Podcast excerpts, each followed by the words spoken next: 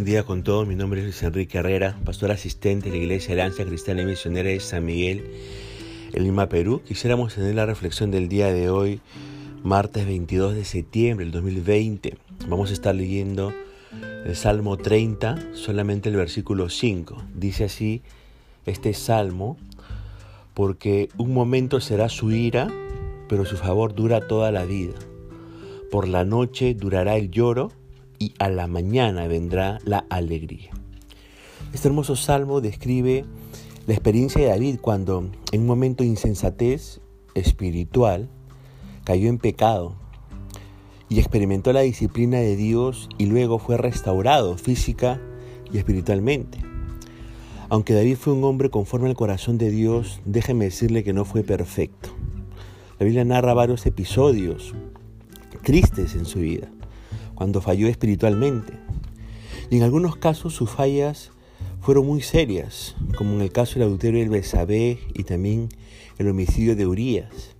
Sin embargo, el pecado que reconoce en este salmo no fue tan grave, a lo menos en comparación con los otros. Pero sí déjeme decirle que el pecado fue suficiente para poder traer sobre, sobre su vida la disciplina de Dios, en tal manera que casi perdió su vida. Y esto indica que para Dios el orgullo y la autosuficiencia son pecados muy serios. ¿Cuál fue su pecado? Fíjese, David lo describe en los versículos seis y siete de este Salmo treinta. Durante un tiempo de prosperidad, David cayó en la trampa de sentirse seguro, como dice el verso seis. La prosperidad lo llevó a la autosuficiencia. La autosuficiencia lo llevó al orgullo, y el orgullo lo llevó al distanciamiento de Dios. Y el pecado resultó en una frialdad espiritual y el descuido de su comunión íntima con Dios. No sabemos el contexto histórico de este salmo, así que no podemos estar seguros acerca del momento en la vida de David en que esto ocurrió. Ahora, si nos preguntamos cómo reaccionó Dios ante esta situación, dice el verso cinco en primer lugar que reaccionó con ira. Luego vino la disciplina.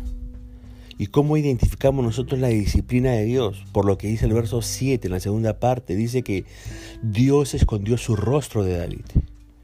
Y esto apunta a una ruptura en la comunión entre Dios y David. El pecado hizo que Dios se alejara de David y no escuchara sus oraciones. ¿Y sabe qué? Esto es exactamente lo que nos pasa cuando pecamos contra Dios. Cualquier tipo de pecado hace que nuestra comunión con Dios se rompa, se estanque. Hace que nuestras oraciones no, no pasen el techo a nuestras casas. Cuando, por ejemplo, Sansón pecó, Dios hizo lo mismo. Pero en su caso, lo más triste fue que Sansón ni se dio cuenta del alejamiento de Dios en su propia vida, como dice Jueces dieciséis. ¿Cuán diferente fue David? Él sí se dio cuenta de que Dios se había alejado de él, y eso le causó mucha tristeza. Pero Dios no solo escondió su rostro de David, sino que lo disciplinó.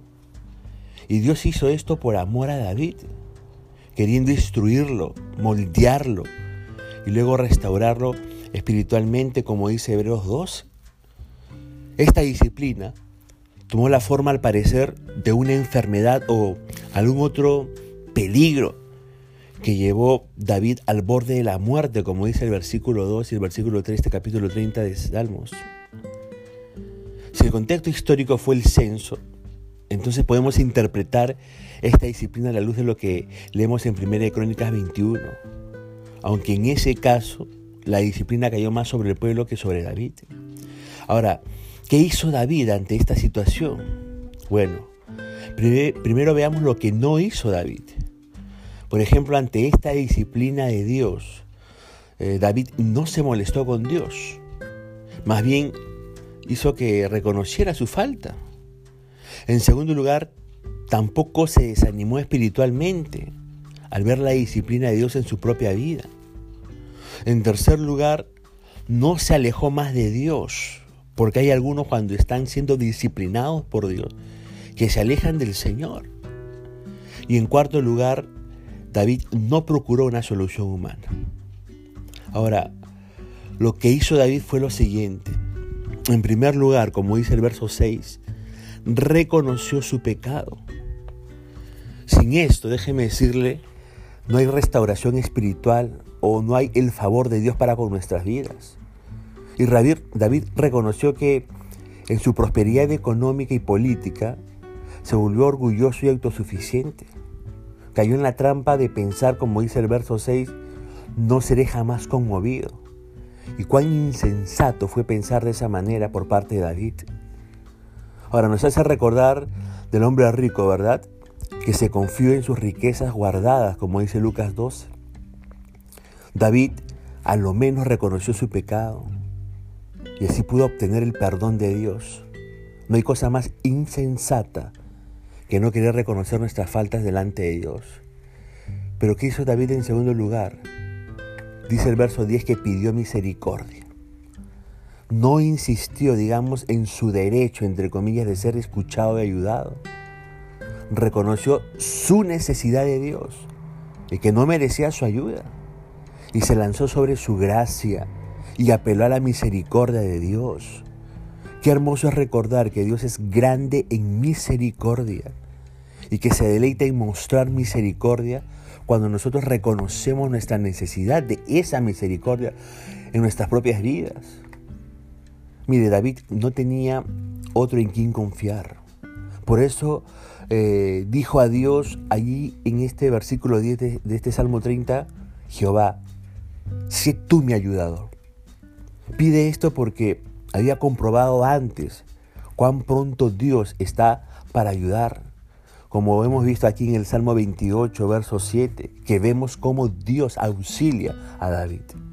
Pero en tercer lugar, ¿qué hizo David ante la situación de disciplina? Puso su confianza en Dios. Dios, déjeme decirle que no respondió en forma inmediata. Por lo tanto, David tuvo que pasar, como dice el verso cinco, una, entre comillas, noche de lágrimas. Pero David esperó y llegó la, entre comillas, mañana de la alegría, como dice el verso cinco. Cuando Dios nos disciplina por alguna falta, no podemos esperar que Él levante la disciplina en forma inmediata, que lo haga rápido, que ya somos disciplinados un día y al siguiente día nos quite la disciplina. No, no podemos pensar así. Lo puede hacer, sí, Él puede levantar la disciplina. Pero a veces decide dejar que sigamos sufriendo un poco más para que aprendamos bien la lección y no volvamos a caer en ese pecado. Ahora, ¿qué pasó cuando David hizo estas tres cosas? Dios escuchó el clamor de David. Déjeme decirle que Dios no es rencoroso. Dios no guarda resentimientos. Su amor es profundo, su amor perfecto. Se describe en primera de Corintios capítulo trece. Dios intervino a favor de su siervo. ¿Y cómo lo hizo? En primer lugar, como dice el verso uno en la segunda parte, no permitió que sus enemigos se alegraran de él. Y el mayor enemigo siendo Satanás mismos. En segundo lugar, este, Dios salvó su vida de la muerte, como dice el versículo tres.